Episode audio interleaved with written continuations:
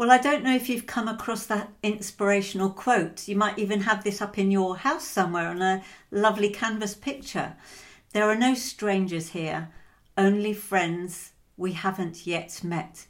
Now, I can't for the life of me find out the source of that quote. Some say it comes from William Yeats, the poet, others say it comes from Roald Dahl, and somebody else said it comes from Marge Simpson from The Simpsons. So, if any of you out there can trace the source of that quote, please let me know. But it kind of fits with our theology of welcome at Regent Hall. You see, last year in 2019, Regent Hall spent time exploring its unique identity before God going forwards and what that might look like in the future. So we prayed for many months and we were given a theology of welcome, which is embedded in this vision statement, and you've already heard it this morning. We will be a visible, vibrant church, bringing God's transforming welcome to life in the world, in the heart of London, and into people's lives. And that's very real for us at Regent Hall. Every single word of that was prayed over. The vision statement was edited down to 25 words. So every word in that in that statement has some significance. It's had to fight for its place in that vision statement. And at the heart of that vision statement, emerging out of the words, is some actions. And at the heart of our actions at the moment, as a first step, is a welcome and advice hub.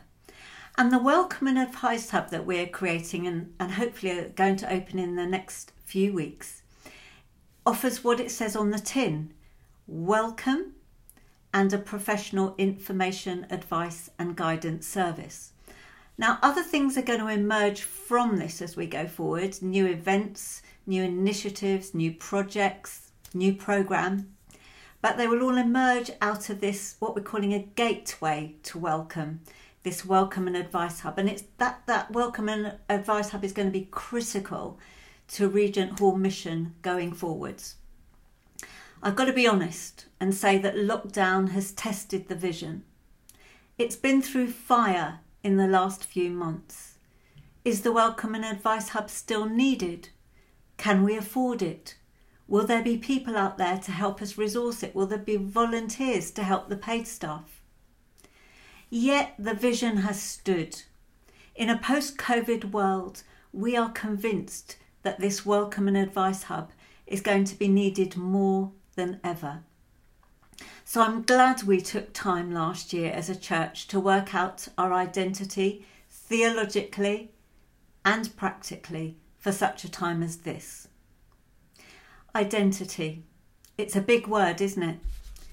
And there's a bit of an overused cliche about identity in Christian preaching right now, and it's the phrase, know who you are and know whose you are. But in a sense, that phrase, know who you are and know whose you are, is a great strapline for the book of Exodus. You see, Exodus is the, the epic story of an enslaved nation, Israel, delivered from bondage to a new freedom by God. And as the people emerge through this slavery, through this oppression, out into the new world that they're being given, they're having to ask themselves so, who are we now in this new world? And whose are we? Who are we? And who do we belong to? Much like we're going through today, as we come out of some of this very difficult experience. Who are we now? Who is the Salvation Army now? What is Regent Hall now? And to whom do we belong? Our text today in chapter 1 describes this identity crisis for us. The Israelites are in Egypt as Israelite migrants, like very much like modern day illegal migrants. Joseph, who used to protect them and their heritage and their religious history, he's dead. The new king that's come in, the new Pharaoh, didn't know Joseph, wasn't connected to him, and so their identity as God's people is no longer protected. It's being lost in time. And Pharaoh, the new Pharaoh, is one of those tiny minded brutes of history who divides the world into us and them through systematic slavery and by genocide. In other words, ordering Israelite midwives to kill all newborn babies that they deliver, to stop the population, to cull the population. Don't be fooled by this. This is ethnic cleansing. It's a brutal bit of history, and in times like this, you need to know your identity, who you are, and who you belong to. Well, into the story, into chapter 1, appear two Israelite midwives. Their names are Shifra and Pua. Shifra means beautiful, Pua means splendid. And Shifra and Pua are under orders to help stem the Israelite population by that brutal Pharaoh by killing newborn babies that they deliver at birth. But Shifra and Pua refuse. In honour of the God of life they serve, the Israelite midwives refuse to kill the baby boys. They choose to let them live. The midwives in that moment know who they are and to whom they belong. Now, maybe Shifra and Pua were just two individual characters, and that's great. You can read the text that way. Or maybe has been has been suggested they're kind of figurehead characters in the story, representing the whole profession of Israelite midwives. And that's suggested by their names, beautiful and splendid. Now, at one level, it doesn't matter how we read the text because the significance is the same. But just imagine an army of Israelite midwives, a whole army of them in protest because they know who and whose they are. The power of mighty women. Just saying. And this question of identity runs through the Exodus story from beginning to end. Think of Moses with dual nationality, born to a Hebrew priestly family, but raised as an Egyptian by Pharaoh's daughter. Who am I, he will ask, and who do I belong to? Like Shifra and Pua, Moses needs to understand that his identity ultimately lies not in lesser loyalties, but to the God of life. And the question of identity runs through Exodus, and therefore for us as Christians, who are we and whose are we in God whose name is Yahweh and whose Son is Jesus? Now, how does this link to our theology of welcome this morning? Well, the Israelites are given by a mandate by the God of life to be life givers, like the Israelite midwives.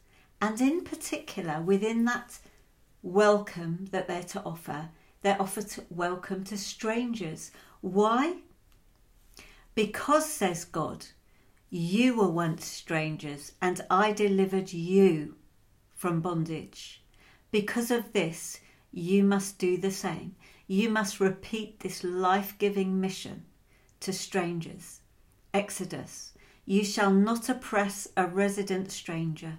You know the heart of a stranger, for you were once strangers in the land of Egypt because of your bondage, because of your collective experience as the oppressed in a foreign land, says God, you know the heart of a stranger. You know what that feels like. You know what to do. Don't forget that, says God. Don't forget you have all at one time or another been that stranger. And don't forget I welcomed you. So we have to root our identity in God's welcome, who in Christ opens his arms to all through the cross, through his death, through his life, through his resurrection, including welcoming all of creation itself.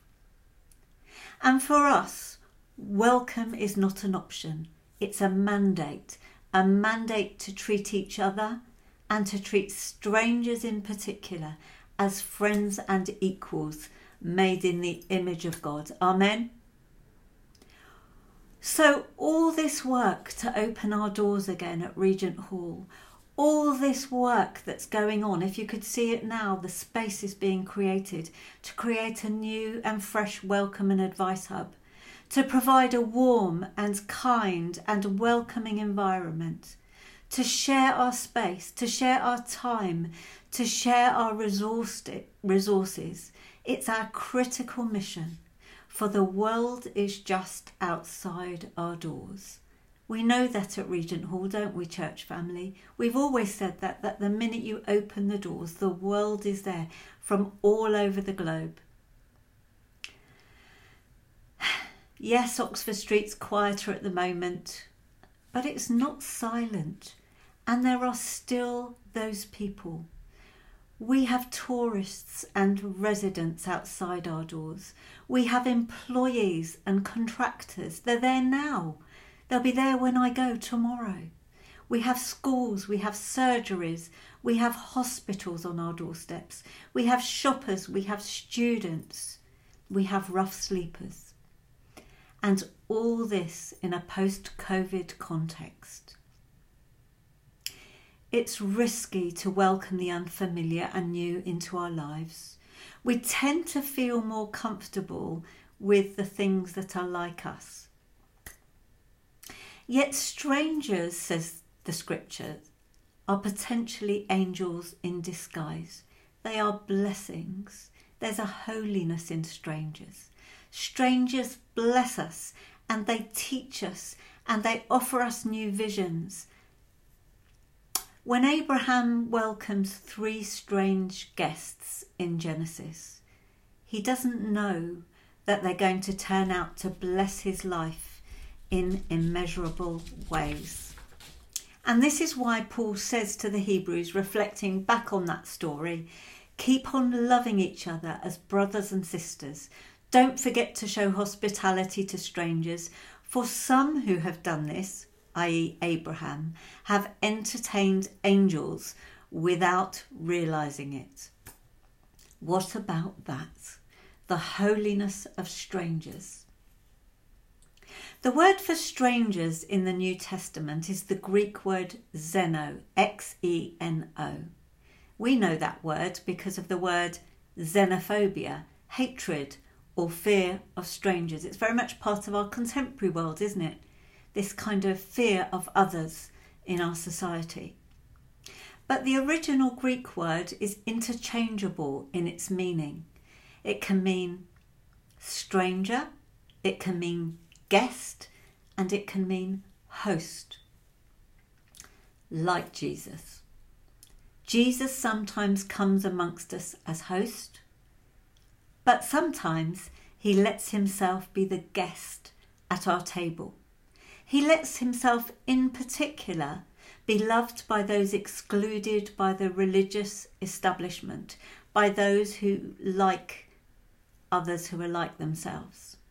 He loves the friendship of those strangers. Matthew 25 For I was hungry, and you gave me something to eat. I was thirsty, and you gave me something to drink. I was a stranger, and you took me in. This is Jesus, the guest. And there were few things more important to Jesus than practicing a theology of welcome. It's clear in the Gospels that welcome most clearly defines his life and his mission. Before there was healing, there was always a welcome for Jesus. Before a miracle, there was always a welcome. He welcomed sinners and outcasts to join him at the table to eat. He welcomed those considered by his culture invisible, children, and particularly women at that time, to sit and discuss important issues with him in a way that society of the day never would allow. Now, this kind of welcome is risky because it asks a lot of us. It could lead, you see, to deeper relationships. It could lead to being drawn into somebody's life that we don't know, or to share feelings that we feel a bit uncomfortable with. And yet, our identity said Reinhold Niebuhr, rests in what he calls borderless love. Don't you think that's beautiful? That concept, borderless love. And to do this, we have to understand that we are all residents in exile. We are all guests invited to the table in God's beloved community Father, Son, and Holy Spirit. So, what will it take for us, the church, to construct and practice this theology of welcome? Well, it might be big things, big strategic things like setting up a welcome and advice hub, or our chaplaincy work, or our community engagement pro- projects that we pray will come out of these new initiatives. But it's also small things and small gestures like simple, kind acts, much like Regent Hall has always done and has a history of doing. And we continue those things and we continue to do them even better than we've ever done them before. You see, we don't have to be heroic about welcome. Big and small gestures have cosmic significance for the world that God loves. So let's be encouraged this morning, church. There's no doubt that a theology of welcome is challenging, but it can be radically transforming.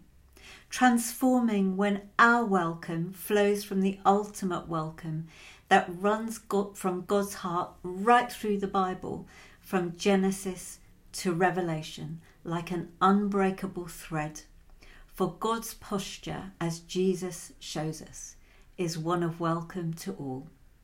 So may we hold to our identity in God as God's welcoming community.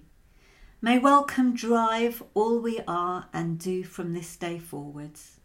May we experience joy and may we bear the cost of welcome.